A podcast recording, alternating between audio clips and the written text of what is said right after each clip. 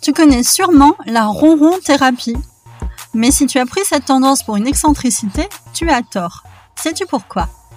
Dans son livre Vital, le docteur Salman l'explique. Je ne peux m'empêcher de rappeler les travaux du professeur Créchy qui a étudié pendant 20 ans 4435 propriétaires de chats. D'après les résultats, ces maîtres présentaient 40% de moins de décès d'origine cardiovasculaire. En outre, des chercheurs ont noté la corrélation entre présence d'un chat et tension artérielle plus basse, de même qu'un niveau de stress et d'anxiété plus faible.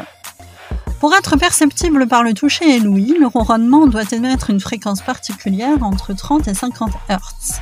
Il se trouve que de nombreux appareils de kiné utilisent ces basses fréquences.